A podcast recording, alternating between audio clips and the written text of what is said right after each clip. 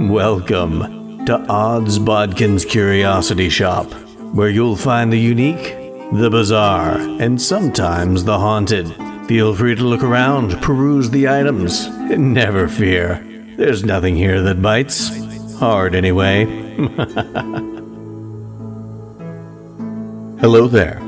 I see, as fate would have it, you've returned yet again to Odds Bodkin's Curiosity Shop, and I, your shopkeeper, Chris Baker, am quite glad to see you've returned. I've got something peculiar here to show you. Where did I put that? Oh, yes, yes. I always keep uh, little trinkets like these in this uh, soapstone container, little minerals and samples of uh, stone and uh, little geographical fragments. And this right here, uh, this little piece of, uh, I, I, don't know what you would call it. It's a mineral of sort. Uh, sometimes it's found in its solid state, sometimes granular, sometimes it's even in a liquid state. It's a very peculiar mineral to say the least. And if you spend much time interacting with it, you may find that time has slipped away. Whether that's to the past or the future, well, that remains to be seen, because this mineral is a mineral not unlike that which is found in a new Amazon Prime original series. So let's pull out the mutoscope and take a look at Outer Range. Now, I've heard Outer Range is described as a, a neo Western mystery thriller with a bit of science fiction, and I think that's probably a pretty good way to put it. Uh, although it wasn't what I was expecting it to be. When I first saw the trailer for Outer Range, I really felt, especially with the Outer Range name. I thought it was maybe a play on outer space. Uh, you see this hole that is very integral to the story of Outer Range. Uh, felt like a crop circle, or in just the previews, looked like maybe uh, a bit of a grass burnt by a UFO. I thought this was going to be like a UFO story, an alien story of some sort. I was so wrong on so many levels with that, but uh, but it became so much more interesting than just a typical alien invasion, alien visitation show. Uh, this show is multifaceted. Uh, it's got a lot going on, and it really draws, I think, from a lot of inspiration. I mean, if I were going to categorize this show. I, I, don't even know if I could do it succinctly with just one. It's like this because you have the the neo western aspect of it that uh, you get in shows like Yellowstone right now. Uh, it's got that new western feel. It's got a bit of mystery about it, like like a Lost. Uh, it's got science fiction elements like the the move or actually the TV series, uh, dark. Uh, time travel elements. Uh, you know, spoiler alert if you haven't watched the show, but uh, really, this is going to be. I'm going to try not to be too spoilery uh, at the beginning, uh, but we're going to end with some spoilers because there are some big reveals. But be careful, there's probably going to be spoils throughout this, but you do have that time travel element of a show like Dark. Uh, you get that uneasiness and the bizarre nature and the what the F did I just watch feel of something like Twin Peaks. You throw all those TV series in a blender, and I think you've got a fair representation of Outer Range. And one of the things that really drew me to this is one the science fiction element of it. Uh, it just seems so odd in the the trailer. Uh, what's going on? What what is this all about? Uh, the next thing that really drew me to this was the cast. And like I said, this is a multifaceted story. There's a lot going on here. It gets kind of complicated with with all the questions that are raised and some of those questions answered to a degree but never fully so, what I'm going to do is kind of break this down, kind of how I've done before. Uh, we're going to talk about the characters. Uh, we're going to talk about the actors that play those characters and those characters' roles throughout this series and kind of tell the story that way. I mean, broad strokes, this is about the Abbott family. They're Wyoming ranchers. They're in a land dispute with their neighboring family, uh, the Tillersons, and the Tillersons want a piece of the Abbott ranch, a piece of the property that uh, they kind of share the border on. And there's a mystery as to why this uh, Wayne Tillerson uh, wants this piece of property. And we find out really quickly that he is going through nefarious channels to get this. He is paid off a, a surveyor to lay claim to this chunk of land. So you got these two families at odds, and you find out very quick that the Abbott Ranch has a secret.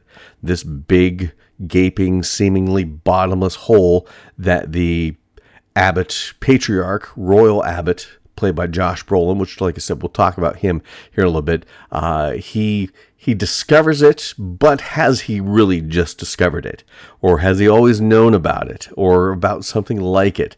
And that really sets up the basis for what happens in Outer Range.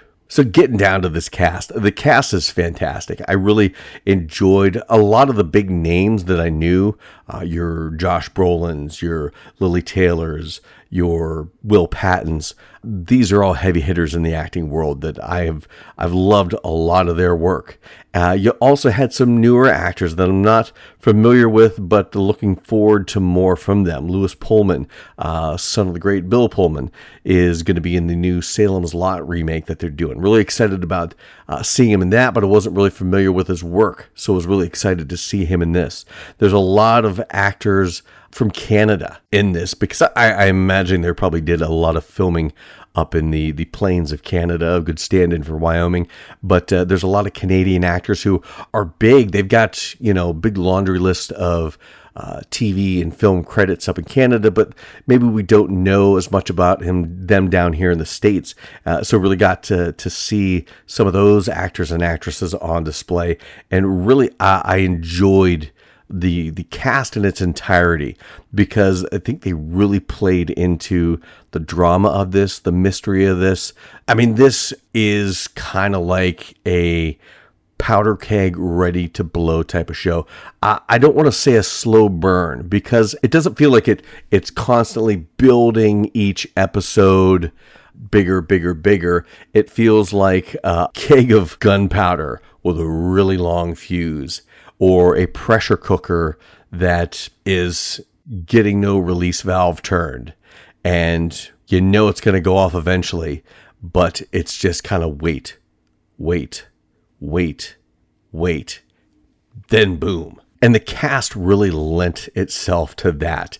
Everybody in this story uh, has their own pressure valve that's not being released, and everybody has this bit of tension that is going to make them ex- explode eventually. And it all leads up to kind of an explosive ending. But until you get there, you're wondering, what the hell am I watching? Where's this going? What's going on? And I think that's what made this show uh, a fun show to watch because of the the questions upon questions and the questions have more questions and you don't really get any answers until that kind of explosion of what happens the climax and the explosion of information we kind of get at the end. So looking at this cast.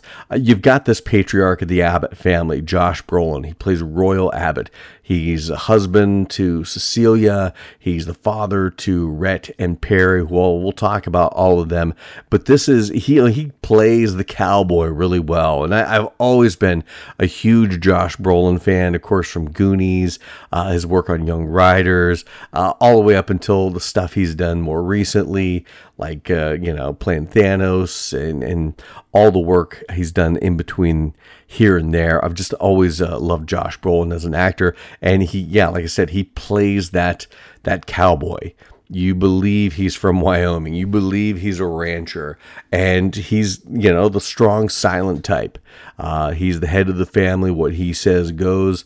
But we learn really early on he's he's a guy with a past. He's got secrets, and as Stephen King told us in Pet Sematary, uh, women think they're the ones that are good at keeping secrets, but uh, uh, no one knows the soil of a man's heart. A man's heart is uh, soil of a man's heart is stonier, and Josh Brolin's character Royal Abbott kind of epitomizes that because he discovers this big hole on his property, and at, at first you think maybe this is the first time he's discovered it, but uh, as this show goes on, uh, we learn more and more that this may not be his first interaction with this anomaly on his property. He runs across a young lady, Autumn Rivers, who wants to camp out on his ranch.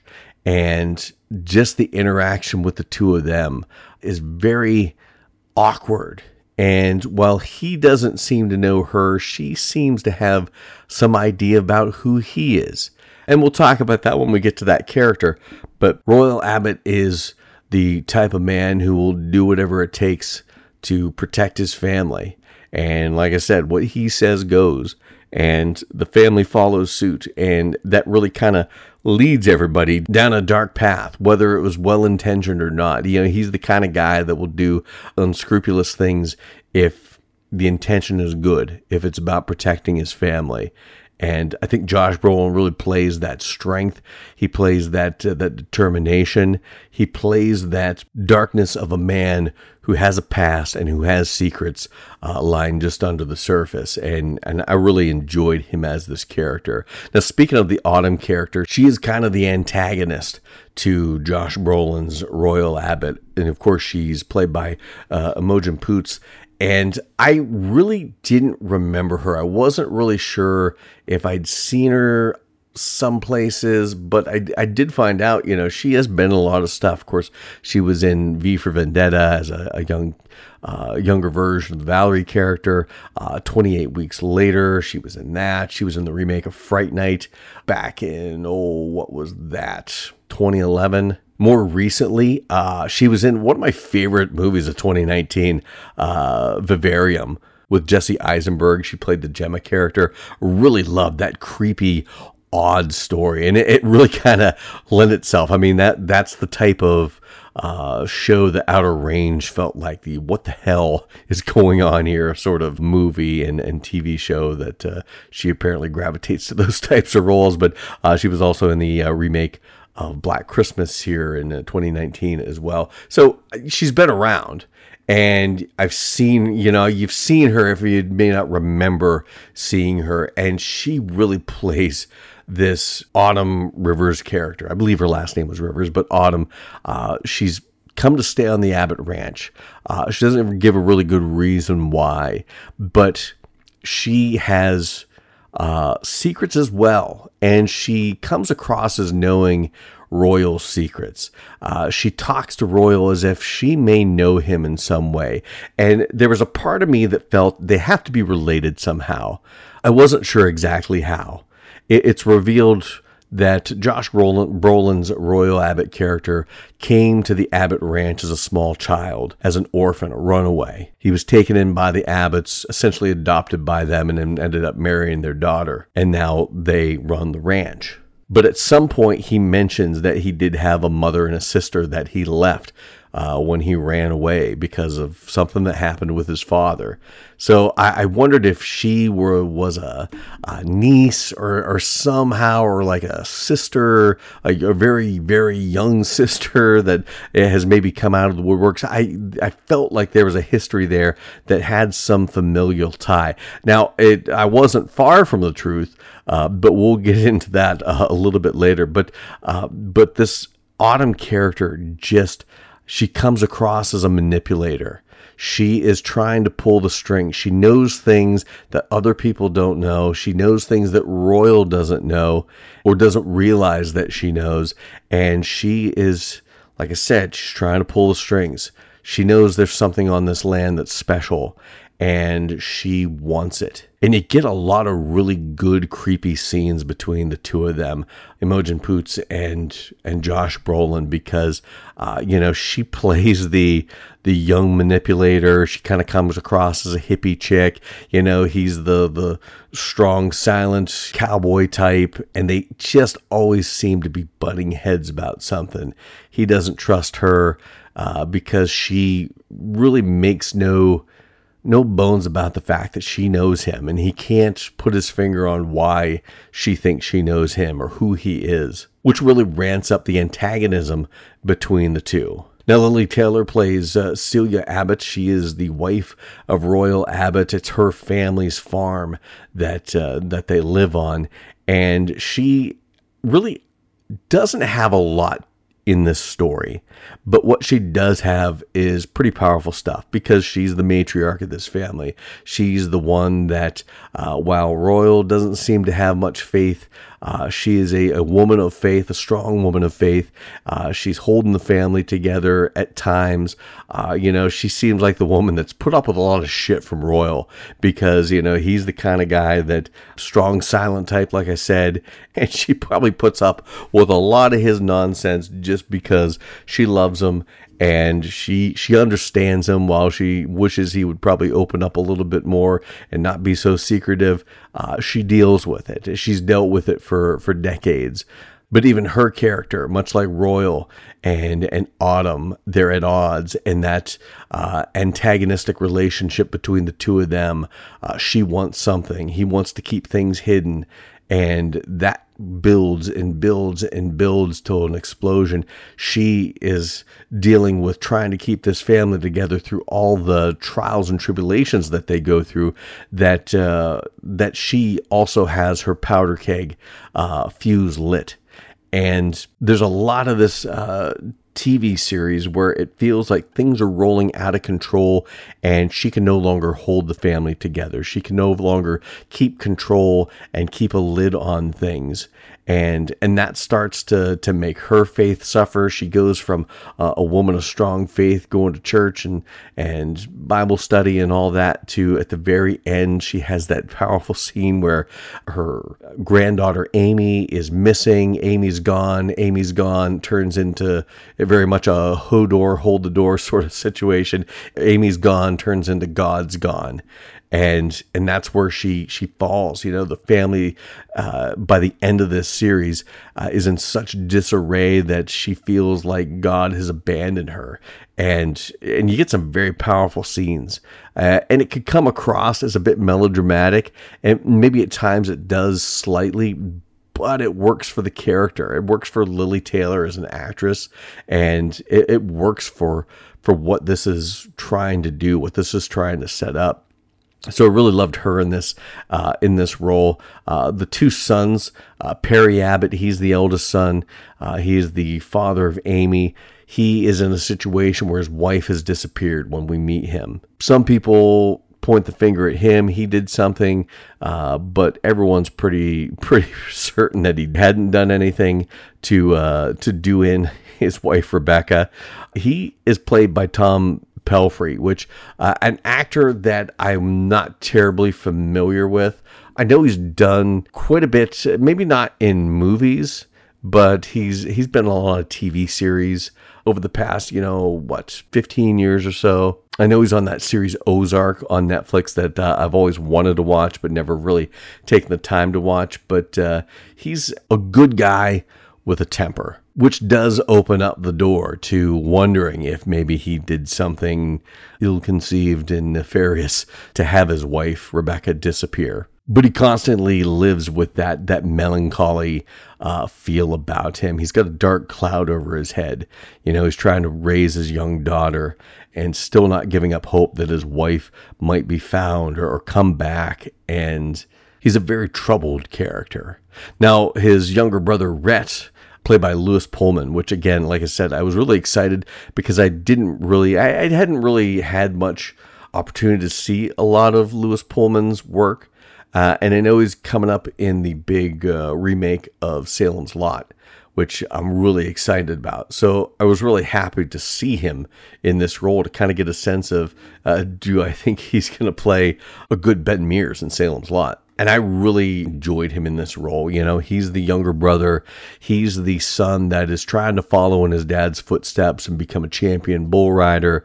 Uh, a lot of pressure there. He's the kid that always wanted to get out of town, but probably never did because, you know, you just, you stay on the family farm, you work the farm. He was happy just banging chicks and winning bull riding rodeo competitions. But much like everyone in this family, loyal to a fault, when Perry uh, gets into a fight and accidentally kills uh, the oldest Tillerson boy, Trevor Tillerson, and the whole family uh, works in covering it up. Noah Reed plays Billy Tillerson, the youngest of the Tillerson boys, and probably the Tillerson boy that had the most to do in this uh, because he gets a, into a relationship with the Autumn character, and those two had some of the most uneasy, uncomfortable scenes. Not not as actors. I thought they they played well as as actors, but they did some scenes that just made you uncomfortable. The kissing scenes with a lot of open air tongue action that just like it's like oh what the hell and and and the billy character of course noah reed's a canadian actor and singer and they had this billy character singing all the time. He would be constantly singing like fleetwood mac and there was a rendition of every rose has its thorn. And saved the best for last by vanessa williams. Uh, that scene with him and Imogen Poots as as Autumn uh, was just awkward. Because anybody who just bursts out into song for no damn reason those type of people always make other people uncomfortable. I'm just if you're one of those people that just busts in the song like when you and your friends are all just hanging out and you just start singing you're making everyone else uncomfortable. And it's coming off as a little bit creepy and we've got our eye on you. Just saying. But but Noah Reed really plays this Billy character. Uh, there's a wide-eyed innocence about him. Uh, he seems like the type of young man that that could be manipulated. And there's some cult aspects in the Autumn character. She's asked if she's ever been in a cult before, and she says yes. And and as we find out, it's probably she's the leader of a cult in, in some way, shape, or form. And the Billy Tillerson character comes across as that follower that that a leader of a cult needs. Now, the elder Tillerson boy, Luke Tillerson, played by uh, Shaun Sipos, uh, he, he did a good job. Uh, he's not a, an actor I'm, I'm terribly familiar with, although I know he has done. I mean, he was in Final Destination 2, The Grudge 2, Texas Chainsaw 3D. I mean, he's done some genre stuff. He's done uh, quite a bit of work, a lot of lot of TV work, CSI Miami, ER, uh, that sort of stuff. Nothing that I really watch, but he's he's been on he's been on things before. I mean, he's he's an accomplished actor, and and I thought he did fine with this. You know, he kind of plays the asshole brother of the Tillerson family, and has kind of a love hate relationship with his uh, brother Billy. Their mother, who shows up later, uh, Patricia Tillerson, played by uh, Deirdre O'Connell, another actress who's who's done tons of work throughout the years in TV and, and whatnot. Uh, you probably recognize her, but probably don't know where from. Uh, she has an odd relationship with with Luke and with Billy, and another aspect that really kind of adds to the oddity and the strangeness of this series. And while we're wrapping up the uh, Tillersons, uh, Wayne Tillerson, played by the incomparable uh, Will Patton, just love this guy. I love anything he shows up in. I'm just a, a, huge fan of his. I love he's got such a great delivery of lines because he kind of chews on the words a little bit, and I, I just I love his. He's got such a unique uh, vocal style, and he can play he can play insanity like not batshit crazy insanity, but obsessive Captain Ahab style insanity, uh, searching for the white whale, and that's really kind of what he is in this, because he's after the the Abbott land because he knows there's something there. He knows he can't put his finger on it, but he knows it's there and he's got to have it. He knows there's value there. He's not sure if that value is monetary or some sort of power, but he knows it's there and he wants it. He's got to have it. He's the kind of guy that hunts for sport, hunts for trophy. You know, their walls are covered in stuffed owls and stuffed, uh, stuffed bison and you know he's he's the kind of guy that wants something and he goes and takes it and of course as i said earlier he's gone through nefarious uh, channels uh, paying off people to to have uh, lines redrawn or made to look like he really has a claim to this this piece of Abbott property that he knows there's something there. So he's uh, you know, and sometimes he's not painted in a completely villainous light, but he's not a good guy. He's not he's not the good guy in this. In spite of all of Josh Brolin's Royal Abbott's shortcomings, you know, he he keeps secrets and he does things he does to protect his family. Uh, Will Patton's Wayne Tillerson does what he does because he wants more. He wants power. He wants to take what he can't buy. And just a, a couple more characters to talk about. Of course, Olivia Abercrombie. She plays Amy Abbott. She's the nine year old daughter of Perry. Again, a, a, fine young actress. Didn't have a ton to do, but uh, but her character really is integral in this story in ways that I'll talk about when we get into the more spoilery aspects of this. But she does a, a fine job as a young actress. Now, one last actor I want to talk about. Uh, actually, well, I take that back two because uh, Tamara Podemski plays Deputy Sheriff Joy, and she's probably one of the more interesting characters. I mean, there's a lot of interesting characters, a lot of characters that you can really empathize with and sympathize with, but uh, she is one of the more happy go lucky, at least to begin with, characters. She really fits the name Joy. Uh, she's a Native American. She's the sheriff deputy. Something happened to the sheriff, so she's running for sheriff of this town in Wyoming, trying to put on a good face for everyone, trying to, you know, just just keep the peace, keep on keeping on. And she gets caught up in the middle of all this, in the middle of an election. And and that's where her her story really takes some twists and turns because, you know, she's trying to win this election and trying to keep everyone happy. And she's in the middle of this feud between these two families. She's got the dead Tillerson boy that they're hell bent on blaming the Abbotts. The Abbotts are hell bent on covering up that Perry killed Trevor Tillerson accidentally, but he killed him and she's trying to uncover the mystery of what happened to the body because the the Abbotts disposed of it. Royal threw it in this bottomless pit. But she's like I said, probably one of the more interesting characters because you know this is this is white bread Wyoming community, and she's a, a Native American who's running for sheriff. And not only is she a Native American, but she's lesbian. So those two aspects really come into play uh, as to her feeling accepted by the community. It comes into play with her trying to break barriers, to break glass ceilings. You know, they mentioned more than once that, you know, uh, for her to become sheriff is a big deal because she'd be the first Native American sheriff of this town, uh, let alone Native American lesbian uh, sheriff of this town. So uh, there's a lot of aspects of that. You get a little bit, uh, maybe towards the end, about her heritage as a Native American and kind of some commentary on that sort of heritage being erased and then kind of a revelation she has late really kind of i don't know if it plays into that or is a commentary on that but it's an interesting fact. And like i said we'll kind of get into that when i get into the more spoilery section of things. But one last character i got to talk about is uh, matthew Maher who you've seen him pop up. I mean he's popped up in stuff uh, from Kevin Smith's Dogma. You know, he gets little bit parts. Bar he plays lots of bartenders and that uh, sort of thing over the years. He was in, had a bit part in Captain Marvel, but most recently. Uh, my wife and I have been watching, or we had watched uh, till we finished the uh, the first season. Our flag means death with Taika Waititi, and just a, a stunning cast of hilarious actors.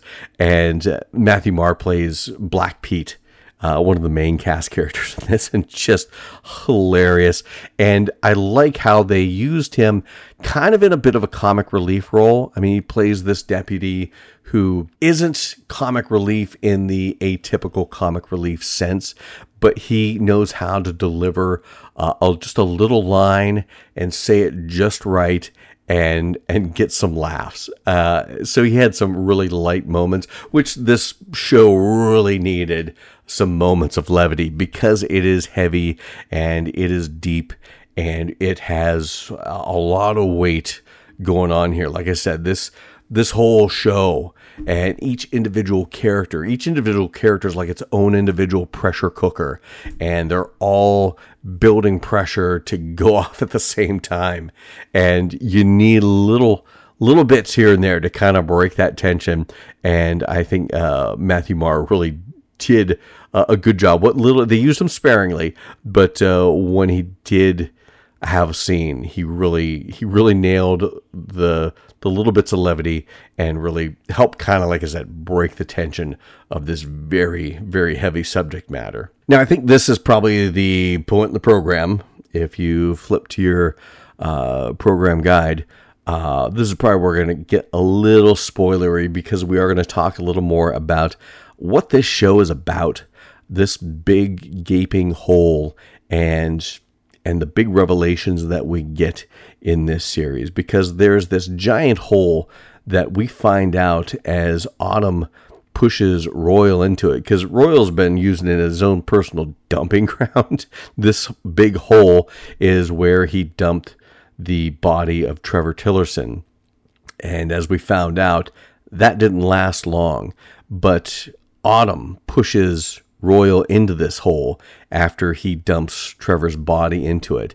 And we see Royal fall into the future.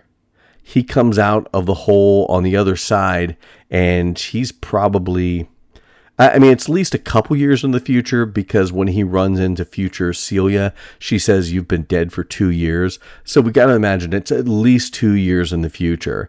Uh, they're on his property, but she says that they don't own it anymore. There's all these big lights, a countdown clock. Autumn, a future version of Autumn is there. Uh, wearing this yellow shirt with a bunch of other people that have yellow shirts and this kind of stone mineral necklace that she's wearing, uh, which kind of ties into the ideas that she uh, she is a bit of a cult type leader, a David Koresh type leader uh, of some sort of cult that has to do with whatever's going on on the Abbott property. When Royal gets his hands on this necklace that she has at, at one point, and uh, there's a mineral, in, it's a mineral encased in amber and I can't remember if it's then that she says that that mineral is time, but that really is what this is all about. This hole allows people to travel through time. This mineral that's causing this hole, which we see in various forms throughout this. Luke Tillerson is digging up holes in the Abbott property late. He comes across this like crude oil version of this of this mineral. There's a scene where Sheriff Deputy Joy is following almost like a breadcrumb trail of this mineral leading through the woods.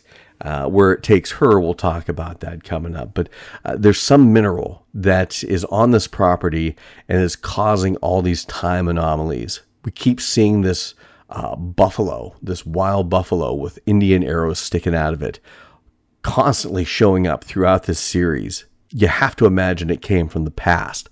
So really, you know, they they tease this without really teasing it. I mean, you have to know it has something to do with time travel, and but you don't understand the why, the weather twos and the why fours.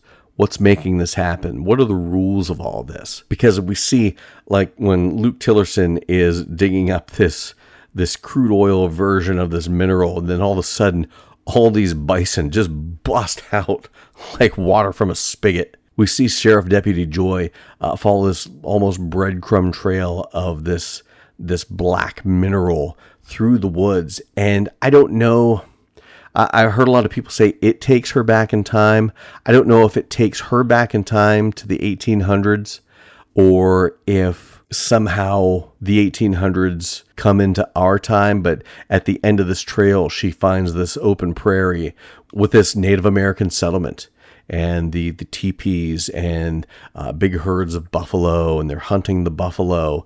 And so I, I'm not really sure. Yeah, did did she go to the 1800s? Did the 1800s come to modern day through one of these portals? Uh, that's a that's a big question mark that was left at the end of this. And if I don't see a mastodon in season two, I might write because I kept talking about somebody seeing a mastodon. Another big question mark at the end of this is one I think that is answered. And it was something that I kind of uh, caught on early that I wasn't sure if Josh Brolin's Royal Abbott character was from our time. I didn't think he was from as far back as he was, but they have a scene there, one of the last couple episodes, where it's revealed that Josh Brolin, as a young kid, was out hunting with his father, accidentally shoots his father. He's afraid. Uh, he runs, falls into this hole, and we, we find out as they reveal you know his clothes, his father's clothes, his mother and sister's clothes, as he catches a glimpse of them. Uh, they're in the 1800s, 1886 to be exact. Uh, he's scared that he killed his father. Uh, he can't drag his father back, so he runs away and falls into one of these bottomless pits and he comes out the other side in 1968 and scares the bejesus out, out of who I imagine is a young version of Wayne Tillerson, the uh, Will Patton character, which I have to imagine that's going to play into things later uh, when we get a, hopefully a second season because Wayne Tillerson obviously knows more about things than he's either remembering or is admitting. Uh, Josh Brolin's Royal Abbott knows more about what's going on than he he was letting on or admitting. Royal Abbott is from 1886. Uh, he's come to 1968. That's when he meets with the Abbott family, becomes a part of their family, marries their daughter, and owns the land. And I think that really is kind of a uh, a bit of a MacGuffin to how this all plays out because Perry, of course, killed Trevor Tillerson.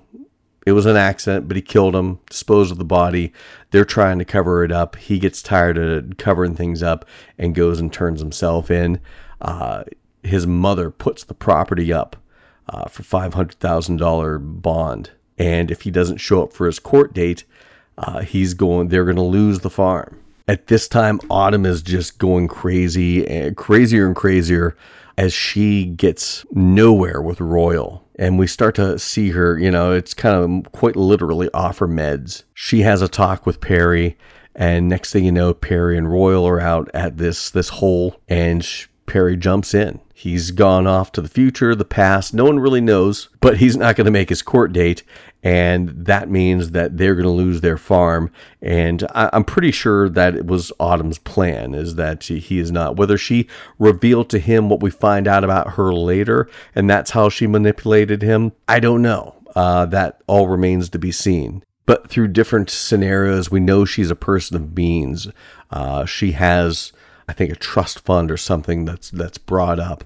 Uh, so you know that she's using this play to to get a hold of the Abbott land. And without going into too much detail, uh, you know, about the ending, that was probably one of the biggest, other than Josh Brolin uh, being from 1886 and coming through this this time portal of sorts. The other big reveal is that Autumn is actually Royal's grown up granddaughter Amy from the future. We see Amy get a cut on her head as Perry lets everyone know that he's turning himself in or has turned himself in. Uh, there's a big fight. She ends up getting caught in the middle of it and gets a cut on her forehead as a nine year old little girl. And when Royal is about to do Autumn in, uh, he realizes that she has a scar where that same cut on Amy would have been. So Royal deduces that this is his granddaughter from the future. So it really explains how much, how she knew so much about Royal or seemed to know so much about Royal and who he is, the kind of man he is, uh, seemed to know so much about the land and maybe not so much what makes it special. Uh, although you know, coming from the future, I'm sure she knows something about what's going on, at least more than she's letting on. But it really did. I loved that last scene with Josh Brolin and Lili Taylor. Uh, Lili Taylor is sitting at the kitchen table that they had set all out for for dinner once everyone came home, and she's sitting there realizing no one will come home because Rebecca comes out of nowhere. That's uh, Perry's wife and the mother of Amy, uh, and she takes Amy. Perry has disappeared because he's jumped down this this time warp hole. Rhett has won his bull riding championship, and he's leaving town with his girlfriend. Royal Abbott's so full of secrets. Uh, she feels like uh, Celia feels like he's checked out a long time ago.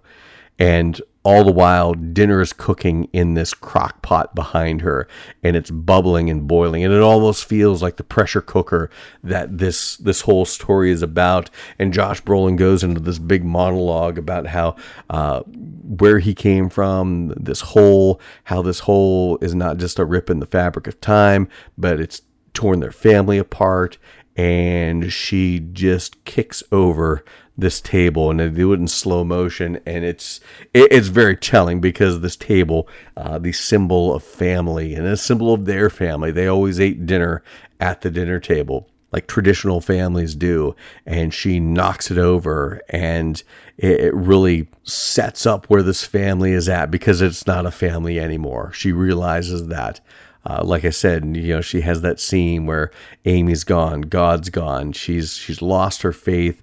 She's lost her faith in this family, and uh, I, I don't think she knows what to do, where to go, where do they go from there. Are they ever going to be a family again? It was pretty pretty powerful scene. But then he reveals to her that no, Amy's not gone, uh, not really because, as it's mentioned several times throughout this, nothing's ever really gone. And they end on that kind of quasi reveal to Celia that Autumn is Amy from the future. Like I said, there's a lot of shit going on in this. It's multifaceted. It's it, it can feel uh, you know, just sitting here trying to talk about this and tell it. I, I, I didn't even tell you everything that went on and it just still felt like a lot. There's a lot of characters. All these different characters have their own little stories, and each story, like I said, feels like a pressure cooker that's just building pressure until it's going to blow, or like a keg of gunpowder with a really long fuse. You don't know when, but sooner or later, that fuse is getting shorter and shorter, and it's going to blow. And each character felt like that, and the story as a whole felt like that. But because beyond the the time travel aspect of this, this is about uh, a lot about the unknown and the known. Uh, there's a there's a billboard that we get several glimpses of, uh, especially in the last two episodes at the very least. It says, uh, America tells you that the only things worth knowing are those which can be known. America is wrong and that kind of ties into you know uh, Royal Abbott does this monologue at the beginning where he's talking about Kronos and how Kronos you know split the fabric of time and created uh, a separation between Earth and the heavens, kind of a metaphor for the unknown and the unknown. But that is really what so much of this uh, series is about: what we think we know and what we don't really know. And what I know is that I, I don't know anything about what's going on. Uh, this this hole, this this mineral or whatever it is that's creating these these time portals is just very it, it's interesting. And I'm I'm not saying this in a bad way, but like I don't know what the rules are for it. There really are no rules. Royal falls in and he goes a couple years in the future. Uh, you've got Buffalo and quite possibly Native Americans uh, coming out from the past. You got Royal who came uh, to the future from the past, uh, almost 80 some years. And I'm sure that's something that's going to be delved into in a future season or or seasons, uh, if we're so lucky as to get more than one season out of this. But uh, yeah, I, I don't know what the rules are for time travel in this. Uh, it's established. You can go in the past. Uh, you can go into the future, but the hows and the whys, that's interesting. And I think, like I said, this Autumn character, I think she knows more, uh, Autumn slash Amy from the future. I think she knows more than she's letting on. I think she knows more than she's revealed. And I think when she's not acting like the batshit crazy OfferMeds cult leader, uh, I think we may get some more answers out of her you know, her and Royal have had this adversarial relationship throughout this whole series. Uh, now that he knows she's his granddaughter from the future, is it going to be more of a, a friendly relationship, a work together relationship? That that's, remains to be seen. And what about the Tillersons? Billy's gone. Luke's discovered the. Uh, the mineral or whatever it is. Uh, I don't know if he got stampeded by all those buffalo, but Wayne seems to be back on the mend after Billy fed him some of that. Uh, that, that black mineral. Wayne Tillerson's estranged wife, Patricia, uh, she seems to be more cunning and manipulative and power hungry than he does. Uh, so, you know, how is she going to play into this? It all just leaves a lot of questions that were not answered. I mean, we got a couple big revelations. Royal Abbott coming from 1886 and Autumn being a future version of Amy. Those are some huge reveals. But as far as this this time travel aspect of the show, where it came from, what it means, all these symbols. There's this symbol that looks like a circle with a two lines that make almost like an arrow. It almost looks like an A without the uh, cross in the middle. Amy says it looks like a, a version of their Abbott Ranch brand. What does this symbol mean? Where did it come from? Is it going to be aliens? I- I'm still holding out hope that we might get some aliens somewhere along the line. No, I'm not holding out hope for that. But uh, but it, it's like I said, just so many questions were not answered at all. And while we did, like I said, got some really cool, huge reveals, uh, there's just so much story to flesh out. Where did Perry go? Did he go to the past? Did he go to the future? Last time we saw Rhett and his girlfriend, they were in a car accident. Who's going to clean up the mess Celia made when she kicked over the dinner table? And Rebecca, Perry's estranged wife, uh, running off with Amy. How much of this plays into this story? Because it's really implied that Royal had something to do with her leaving. Now, I've heard a lot of fan crafting, fan theories that she's from the future and she fell in the hole. I don't know about all that. I think her, I think it was established that her and Perry had a big argument before she disappeared. And I think there was some disagreement. Uh, she wanted to leave. She maybe she was having an affair. Uh, for some reason, she she was leaving or she had something on him, or I don't know what, but I think Royal ran her off. And I think she finally came back. Now, could it be that she did go fall into the hole and was in the future and is going to, you know, inform Amy of all this stuff? I don't. I, honestly don't think so, but nothing's out of the realm of possibility. But I think Royal had something to do with running her off. Now she's back, and I think her influence in Amy is going to make what Amy does as an adult in the future, that kind of antagonistic relationship she has with Royal when she comes back from the future. I think that's going to play into it she has that antagonistic relationship with Royal because she's been poisoned about who he is from a mother that was run off by him years earlier. Who knows? Uh, like I said, those are uh, just some of the many questions that still remain unanswered that I'm hoping we're going to get in a season two. Now, are, are we going to get a season two? I, I don't know. It hasn't been announced just yet. I would have to imagine. I mean, this isn't Netflix. Netflix, you can have a series that does great, everybody loves it, like uh, Archive 81, and they don't want to pay for production value, so they're going to go sign a bunch of shitty reality shows, a bunch of Hallmark Channel cast-offs, and a bunch of docu-series on serial killers that are really cheap to make and and screw any quality programming outside of Stranger Things and The Witcher. I don't think Amazon's like that. I think Amazon has a plan. I think they they understand that uh, shows take time to to build build audiences, and they've done that with some really good shows. And there's a lot of good reviews on this, so I, I think we're going to get a second season. When that's going to officially be announced, I don't know, but uh, of course, uh, keep it keep it locked with Odds Bodkin's Curiosity Shoppe because we will uh, pass that along as as soon as we get the chance. But I'm excited for a second season. I, I really enjoyed how they uh, how they did this. Uh, they offered up two episodes every week, and each pair of episodes were directed by the same person. Alonso Ruiz Palacio did the first two episodes. Uh, Jennifer Getzinger did the second two, uh, second, third and fourth episode.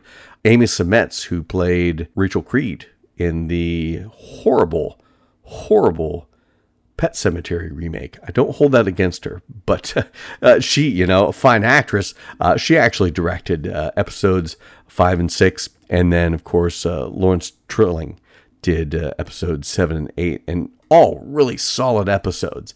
Uh, all really great episodes. And I like how they they had people directing two episodes at a time, and they released them that way because you kind of get a, a a vision in in two episodes from each director that I, think really it, it, worked that way, and I, I'm interested to see if they they do that again, where they let directors direct two episodes and they release those two episodes at the same time. So if you've watched this, hopefully you enjoyed it as much as I do. I really wish I I, I don't feel I did this show justice. Uh, I mean, I talked about the characters, I talked about the story, I talked about what it got into, but I don't really think I feel I, I nailed just how like odd and bizarre. And like I said, this felt so much like the creepy weirdness of Twin Peaks. It was very otherworldly and, and at times unnerving. Oftentimes, you were wondering what what in the world am I watching? And and that little aspect of that you got with Lost as well.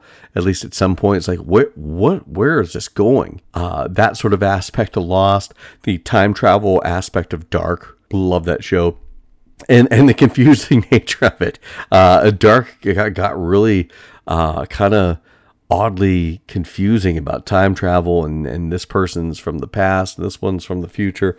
Uh, interesting, but a little confusing. I mean, you had to really pay attention, and I think this show could uh, delve down deep into that as well.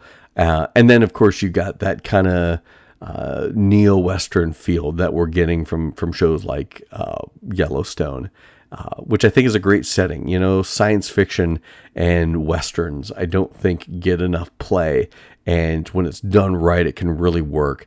And I think it really works in this because, like I said, it just has such a bizarre, unsettling feel to it.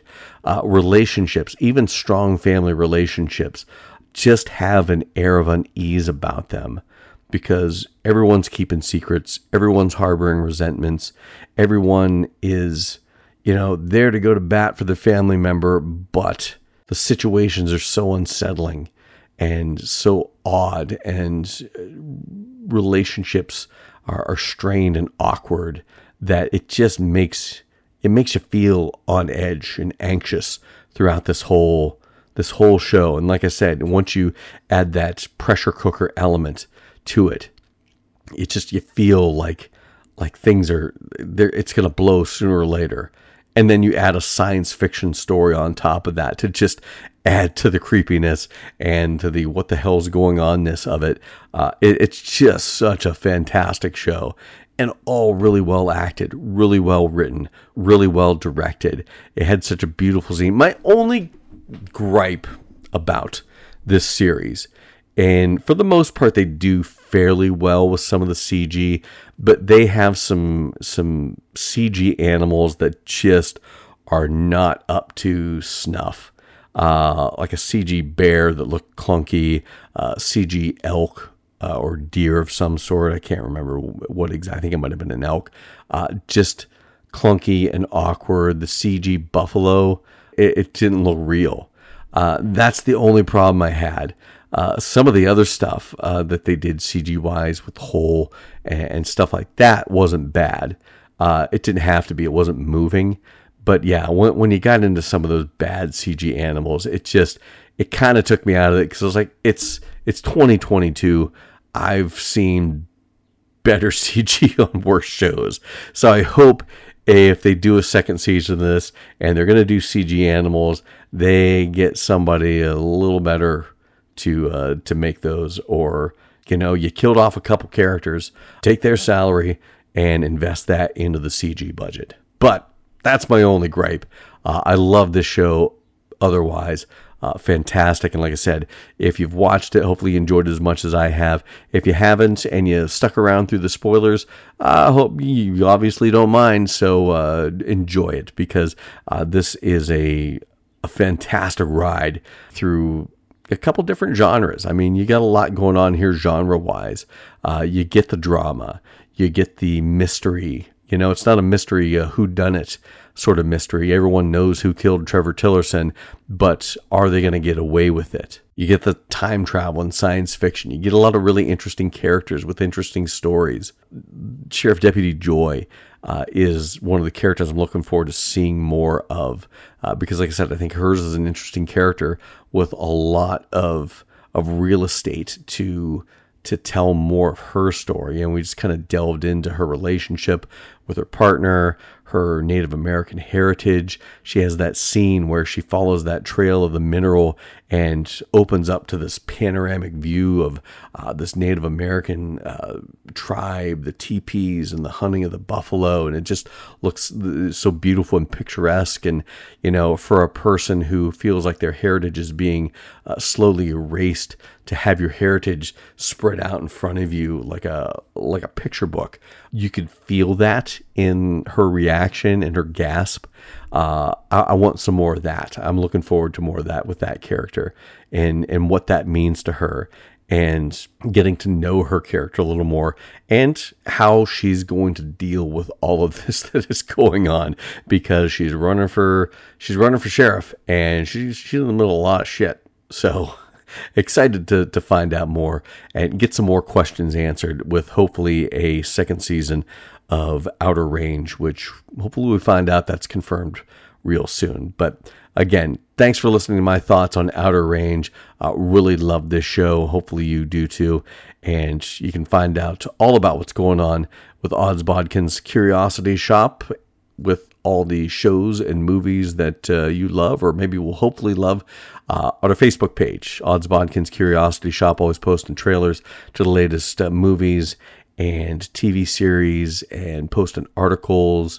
Uh, you know, we don't talk about books and, and music as much as it pertains to horror, fantasy, and sci fi, but we do that as well when we have the opportunity. Always sharing articles from all around the internet about the genres we love. And currently, uh, I am reading Firestarter. I'm trying to, to get through that as fast as I can because uh, Firestarter actually comes out today. And I, you know, little little side note, uh, my wife and I are both both have COVID right now. Don't know how we got it a little pissed off about it.